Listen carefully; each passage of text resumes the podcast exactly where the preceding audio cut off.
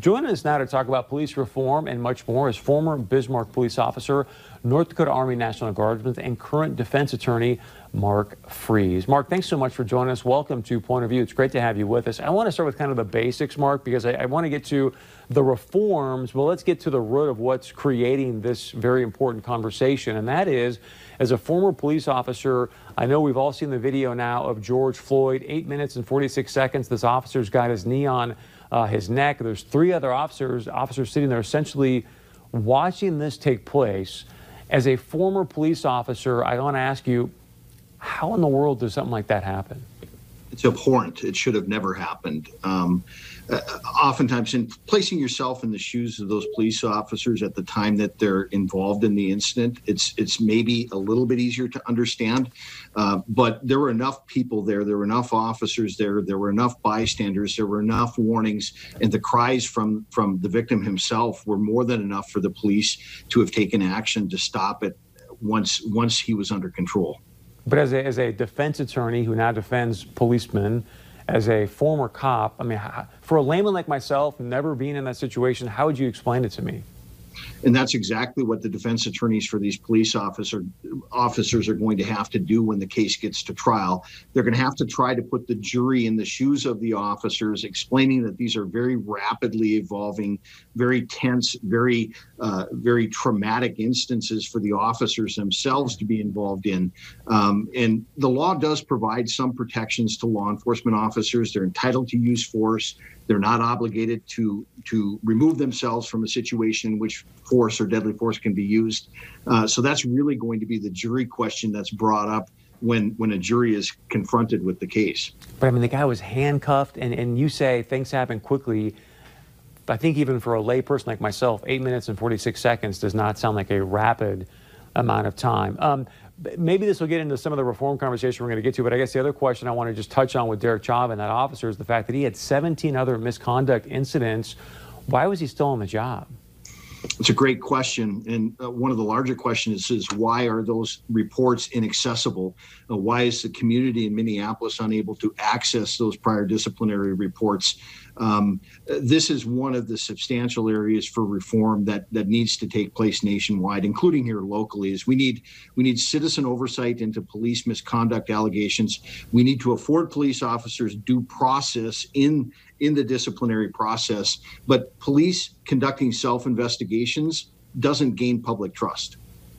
No, in fact, you and I talked about this uh, earlier today, and the fact where you, you, remember the initial police report said that George Floyd died at the hospital due to complications, where the fire person's report said, hey, there was no pulse when, when we got there. So again, it just creates this distrust, and I think that's what I want to get at tonight. So let's say you were king for a day, sir. All right, we'll put the crown on you for a moment, but yeah, I wanted to have you on because you've got such a unique perspective. Being in the National Guard, you understand kind of the military component, and, and some would say the militarization of police departments. You're a former police officer. Now you're a criminal defense attorney, so you get the justice system as well.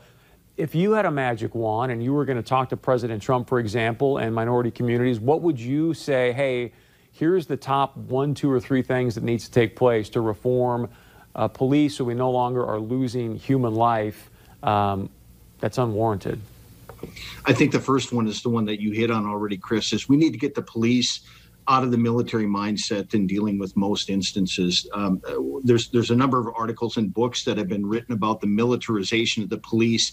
Um, the superintendent of the state patrol, for example, wears colonel rank, uh, Army or Air Force colonel rank. Uh, some local law enforcement leaders think it's ideal to put the you know stars like they're commanding generals, but more importantly is that police are trained and have a mindset that their warriors and the citizens are enemy combatants. And, and that mindset needs to change. Now, I, I, I don't disagree with the notion of equipping police with necessary equipment. Sometimes that equipment appears to be military in nature. And in some instances, the police need to use military type tactics, but it's gone too far. And, and this is a culture change and a training change that needs to take place where citizens are treated as citizens unless the situation dictates otherwise.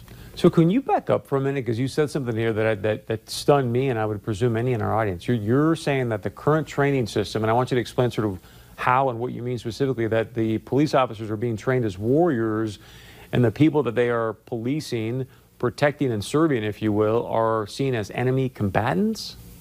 Certainly, uh, and there there are great books. One of them, the the Rise of the Warrior Cop by Radley Balko, is a very good example of the book that has talked about this evolution, where police officers went from their historic role of uh, peacekeepers, community safekeepers, and the professionalism of police has resulted in a transition of them adopting military ranks, military conventions, military tactics, and uh, we have seen an evolution where where police treat citizens like their enemy combatants. So rather than knocking on a door, asking the person to come to the door so that a search warrant can be served, the police kick in the door and rush a SWAT team in as if they're as if they're a military unit uh, on a mission to find some Osama bin Laden or somebody like that. Um, those types of tactics have become very pervasive in the law enforcement profession.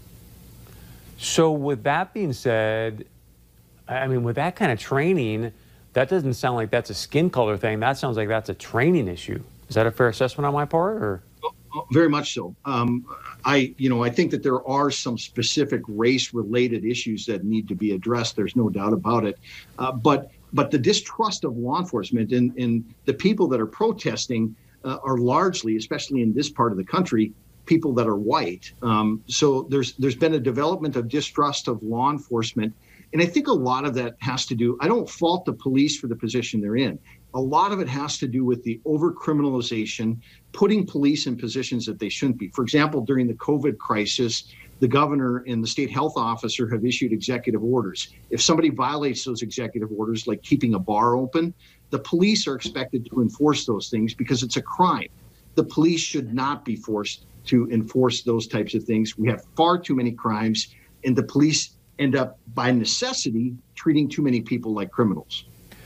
But so let, us back up for a second here. I mean, I think that George Floyd and the situation in Atlanta with Mr. Brooks are two distinctly different situations. And so um, I guess what I want to get at for you were in the situation in Atlanta is that this person was failed a sobriety test, uh, resisted arrest, took the officer's taser, ran away, shot the taser at the officer, I, I, guess what I'm asking is, what, what, do you expect the officer to do in that kind of situation, and what could he have done better so there wasn't a loss, loss of life, and yet that seems like a pretty hairy situation to be, be put in.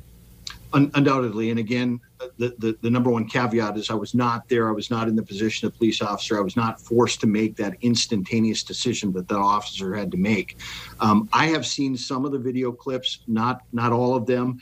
Uh, to me, it appeared like it was a routine drunk driving investigation. If the police believed that individual was at all armed at the outset, they would have patted him down to make sure that there were no weapons.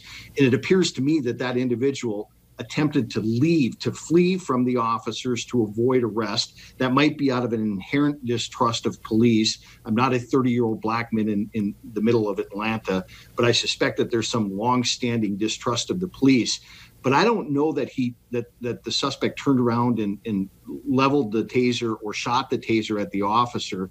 Tasers are generally described as less lethal devices. They're not lethal. Uh, there were multiple officers on scene, and it was a fleeing suspect who was shot twice in the back. There are some real concerns that that arise as a result of that chronology. Fascinating. We got to leave it there. But Mark Friese, thanks so much for joining us. Really appreciate your insight, and we look forward to having you back. And once we let you go, I'll tell our audience what's happening tomorrow afternoon at 2:30. But thank you so much, sir. I appreciate it. My pleasure. Thanks, Chris. Uh, there's a lot more there that obviously we didn't get to due to TV time. So tomorrow, Mark and several others are going to join us on a Facebook Live talk more about police reform. So just go to our Facebook page at 2.30 p.m. tomorrow afternoon.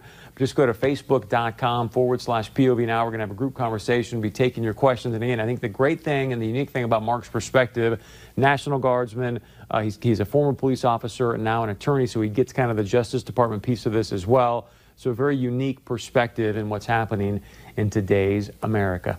A lot to digest there. Would love to know your point of view. It's very easy to share. You can email us, text us, leave us a voicemail. And by the way, sign up for our Fighting for the Truth email club as well. Just go to our website, povnow.tv.